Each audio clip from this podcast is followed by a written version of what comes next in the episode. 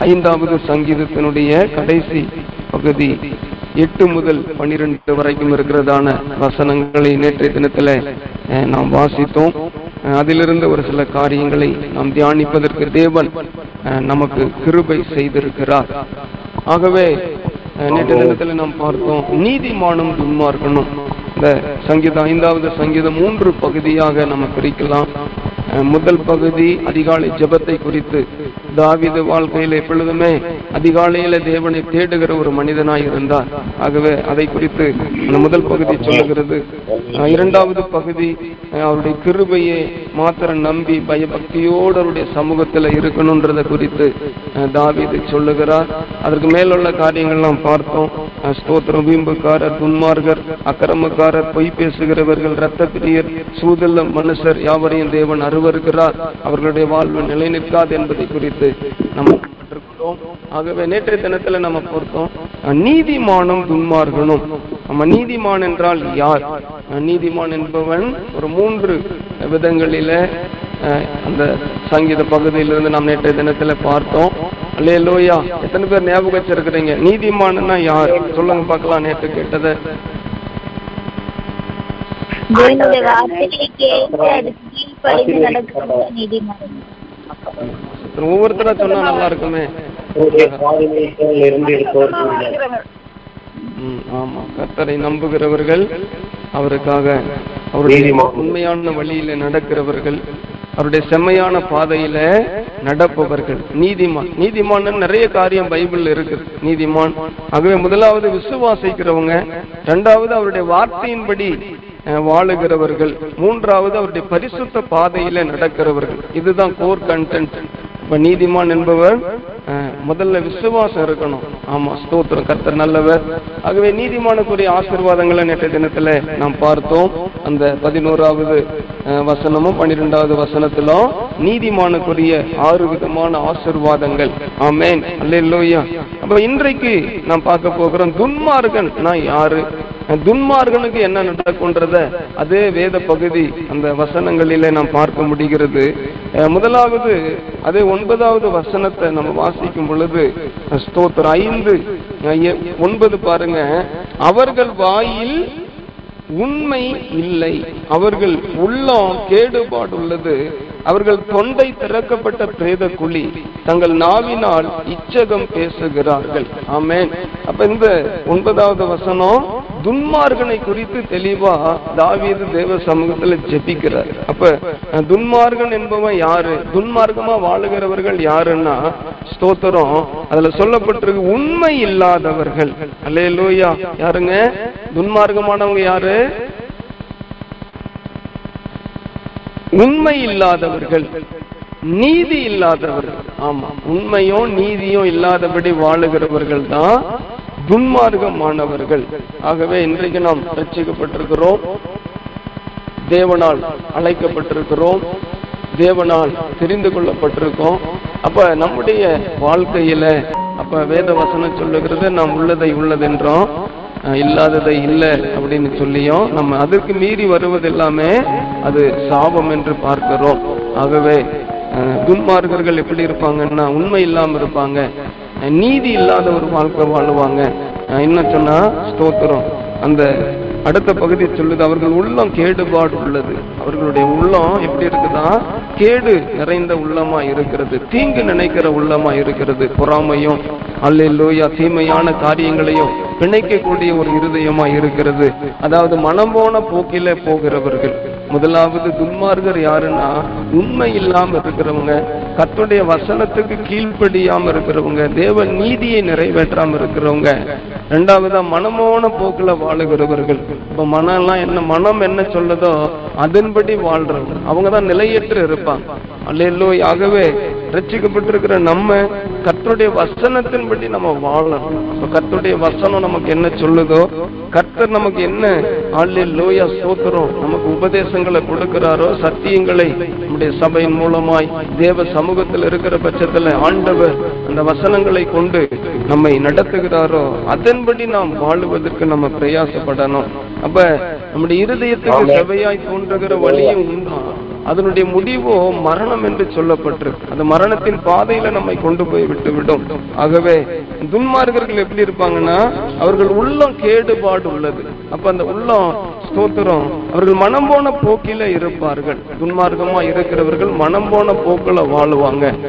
ஸ்தோத்திரம். அதுல பாருங்க அந்த ஒன்பதாவது வசனத்துல ஒரு நாலு காரியத்தை சொல்லப்பட்டிருக்கிறது. அப்ப துன்மார்களுடைய வாய் ஸ்தோத்திர. துன்மார்கருடைய உள்ளம் துன்மார்கருடைய தொண்டை துன்மார்கருடைய நாவு. அவங்க தொண்டை எப்படி இருக்குமா திறக்கப்பட்ட பிரேத குழி. ஆமா ஒரு பிணத்தை அடக்கம் பண்ணிட்டு ஸ்தோத்திரம். ஒரு நாலு நாள் கழிச்சு போய் அந்த தோண்டனா எப்படி இருக்கும்?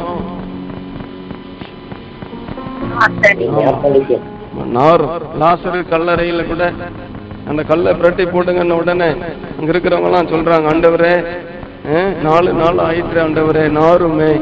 அப்ப இன்னைக்கு நிறைய பேருடைய வாழ்க்கை நிறைய பேருடைய வார்த்தை ஸ்தோத்திரம். அது நற்கந்தமா இல்லை. அது அஹ், ஸ்தோத்திரம். அந்த தொண்டை எப்படி இருக்குதா? துறக்கப்பட்ட பிரேத குழியா? ஸ்தோத்திரம். ஒரு சிலர் வாழ்க்கை ஒரு சிலர் வார்த்தை ஒரு சிலர் என்ன செய்யுது? ஸ்தோத்திரம். நாரடிக்கும். ஆகவே நாம் பேசுவதற்கு நம்ம பொறுமையா இருக்கணும். கேட்கிறதற்கு தீவிரமா இருக்கணும். ஆனா இன்னைக்கு இருக்கிற காலம் பாருங்க. ஸ்தோத்திரம். கேட்கிறதற்கு தீவிரம் இல்லை. ஆனா பேசுவதற்கு தீவிரமா? வசனத்துக்கு உள்டா ஆப்போசிட்டா ஆகவே அப்படி இல்லாத துன்மார்க்கர்கள் அப்படிதான் இருப்பாங்க அவங்க தொண்டை எப்படி இருக்கும்? திறக்கப்பட்ட பிரேத குழிய போல இருக்கும். தங்கள் நாவினால் இச்சகம் பேசுகிறார்கள். அவர்களுடைய நாவு ஸ்தோத்திரம். துன்மார்கர் வாழ்க்கையில வாய் சரி இருக்காது ஒரு சிலர் வாய் சரியில்லாமலே என்ன செய்வாங்க? வாழ்க்கையை இழந்து போயிடுவாங்க வாய் சரியில்லாமலே வாழ்க்கையை தொலைச்சிருவாங்க. அப்ப வாய் உள்ளம் அந்த இருதயம் உள்ளம் ரொம்ப ரொம்ப முக்கியம். அந்த உள்ளம் அது தாறுமாறா இருக்கக்கூடாது. அது கேடுபாடு நிறைந்ததா இருக்கக்கூடாது. அல்லேலூயா ஸ்தோத்திரம். அந்த உள்ளம் தொண்டை. அப்ப இதெல்லாமே இம்பார்ட்டன்ஸ் அப்ப ஒரு ரட்சிக்கப்பட்ட தேவ பிள்ளை வாயில அந்த வாயை கண்ட்ரோல் பண்ண தெரியும். ஆமென் அல்லேலூயா அஹ், வாயை கண்ட்ரோல் அஹ், உள்ளத்தை கண்ட்ரோல் பண்ணணும். மனதை என்ன செய்யணும்? கண்ட்ரோல் பண்ணணும். வசனத்தை கொண்டு மனதை அடக்கணும். வசனத்தை கொண்டு வாயை அடக்கணும். வாயை கட்டணும். அஹ், வசனத்தை கொண்டு நம்முடைய நாவை நாம் அடக்க வேண்டும். அமேன் அல்லையா நம்முடைய தொண்டை திறக்கப்பட்ட பிரேத குழியா மாறிடக்கூடாது. ஆமா நம்முடைய வார்த்தைகள் அநேகருக்கு பலப்படுத்தக்கூடியதா அநேகரை ஆதாயப்படுத்தக்கூடியதா இருக்கணும் நம்முடைய வார்த்தைகள். ஆகவே ஸ்தோத்திரம். இந்த துன்மார்க்கத்துக்கு இதெல்லாம் கண்ட்ரோல் இல்லை. நோ ரெஸ்ட்ரிக்ஷன்ஸ் நம்ம துன்மார்க்கமா வாழ்றவங்களுக்கு எந்த கண்ட்ரோலும் இல்லை. அது காலவுத்து விட்ட கழுதைய போலதான். அது எங்கனாலும் ஓடும் எங்கனாலும் வரும். அது எங்கேயா குட்டிச்சவர்கிட்ட கிடக்கும். சோத்துற அப்புறம் பார்த்தா இங்க கிடக்கும் அங்க இருக்கும். நோ கண்ட்ரோல்ஸ் அப்ப அவங்க வாய் கண்ட்ரோல் இருக்காது. ஸ்தோத்திரம். பாருங்க டாக்டர் கிட்ட போனா எப்பா உனக்கு சுகர் வந்துருச்சு. இனிமே என்ன செய்ய? இந்தந்த சாப்பாட்டை சாப்பிடு இந்தந்த சாப்பாட்டை சாப்பிடாத. ஆனா ஒரு சிலர் என்ன பண்ணுவாங்க? புகுந்து விளையாடுவாங்க. ஸ்தோத்திரம். டாக்டர் சொல்ற கண்ட்ரோல்ல இருக்க மாட்டாங்க. அப்புறம் எல்லாம் அதிகம் ஆயு சுகர் எல்லாம் வந்து பாதி காலை எடுக்கிற நிலம் ஆயிரும். அப்புறம் டாக்டர் நான் என்ன செய்யட்டும் டாக்டர் அல்ல இல்ல என் வாயை கட்டினையா? டாக்டர் கேட்பாரு. உன் வாயை கட்டினையா? இல்ல டாக்டர் அந்த அதை பார்த்தேன் இதை பார்த்தேன் ஆசை வந்துச்சு சாப்பிட்டேன். அல்ல இல்லையா அப்ப வாய் இந்த உள்ளம் இந்த தொண்டை இந்த நாவு துன்மார்கருக்கு இதெல்லாம் நிலையா இருக்காது அவங்க இது ஸ்தோத்திரம் நன்மைக்கு பயன்படுத்துறத காட்டிலும் தீமைக்கு தான் இதை பயன்படுத்துவாங்க. ஆகவே அதை குறித்து தான் தாவீது தேவ சமூகத்துல அவர் ஜெபிக்கிறார். அலே லோயா ஸ்தோத்திரம். அந்த துன்மார்களுக்கு என்னெல்லாம் சொல்லி பத்தாவது வசனத்துல பாருங்க. தேவனே அவர்களை குற்றவாளிகளாக தேவனே அவர்களை குற்றவாளிகளாக மார்க்கமா வாழுகிற மனிதன் குற்றவாளியாய் தீர்க்கப்படுவான் ஸ்தோத்திரம்.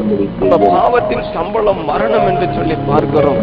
அப்ப உண்மை இல்லாமலும் நீதி இல்லாமலும் ஸ்தோத்திரம். மனமோன போக்கில வாழ்ந்து கொண்டு வாயை கட்டாம மனசை கட்டாம நாக்க கட்டாம ஸ்தோத்திரம். அப்படியே வாழ்ந்துட்டு இருந்தா மனுஷீகத்துல வாழ்ந்துட்டு இருந்தா மனமோன போக்குல வாழ்ந்துட்டு இருந்தா அவர்கள் குற்றவாளிகளாக தீர்க்கப்படுவார்கள். ஆமா இறுதி நியாயத்திற்கு உண்டு. உண்டு ஃபைனல் ஜட்ஜ்மெண்ட் ஸ்தோத்திரம். வெள்ளை சிங்காசன நியாயத்திற்குன்னு ஒண்ணு இருக்குது. அது ரச்சிக்கப்படாத எல்லாருக்குமே அது இருக்குது. அது வ- அது கூடிய சீக்கிரம் அது வரப்போகுது. ஆகவே தேவன் அந்த சிங்காசனத்தில் அமர்ந்து தோத்துற எல்லாரையும் முன்ன வர சொல்ல போற சிறியோர் முதல் மறித்த சிறியோர் பெரியோர் எல்லாரும் இந்த சிங்காசனத்துக்கு முன்பதாக நான் நிற்க கண்டேன்னு வெளிப்படுத்தல் புஸ்தகத்துல யோவான் தரிசனமாய் பார்த்து எழுதியிருக்கிறத நம்ம பார்க்க முடிகிறது. அப்ப மரணம் அந்த அதாவது தன் மறித்தவர்களை ஒப்பு கொடுத்தது பாதாளம் ஒப்பு கொடுத்தது சமுத்திரம் ஒப்பு கொடுத்தது. அவர்கள் எல்லாரும் தங்கள் தங்கள் கிரியைகளின் வழியாகவே அவர்கள் நியாயத்திற்கு அடைந்தார்கள். அப்ப ஸ்தோத்திரம். துன்மார்க்கமான ஒரு வாழ்க்கை வாழும் பொழுது முடிவு என்னன்னா குற்றவாளிகளாய் தீர்க்கப்பட்டு நரகத்திலே தள்ளப்படுவார்கள். அக்னி அவியாத அந்த இடத்துல ஸ்தோத்திரம் அவர்கள் தள்ளப்படுவார்கள். இரண்டாவது ஸ்தோத்திரம் அவர்கள் தங்கள் ஆலோசனைகளாயே விழும்படி செய்யும். ஆமா. துன்மார்கன் வந்து அவன் ஆலோசனையிலேயே விழுவான் பாத்தீங்களா நல்லா கூர்ந்து கவனிச்சு பாத்தீங்கன்னா தெரியும். துன்மார்கனுடைய ஆலோசனை ஆசீர்வாதமா இருக்காது. துன்மார்கன் போடுகிற அந்த ஆலோசனை திட்டம் பிளான் மாஸ்டர் பிளான் அப்படின்னு சொல்லுவாங்க. அஹ், ஸ்தோத்திரம். இந்த துன்மார்கன் போடுகிற அந்த திட்டம் அவன் காலுக்கு கண்ணியமா இருக்கும் அவன் காலுக்கு சருக்களாயிரும் இருக்கும் அப்ப துன்மார்களுடைய ஆலோசனையில் அவர்களே விழுந்து போவார்கள்.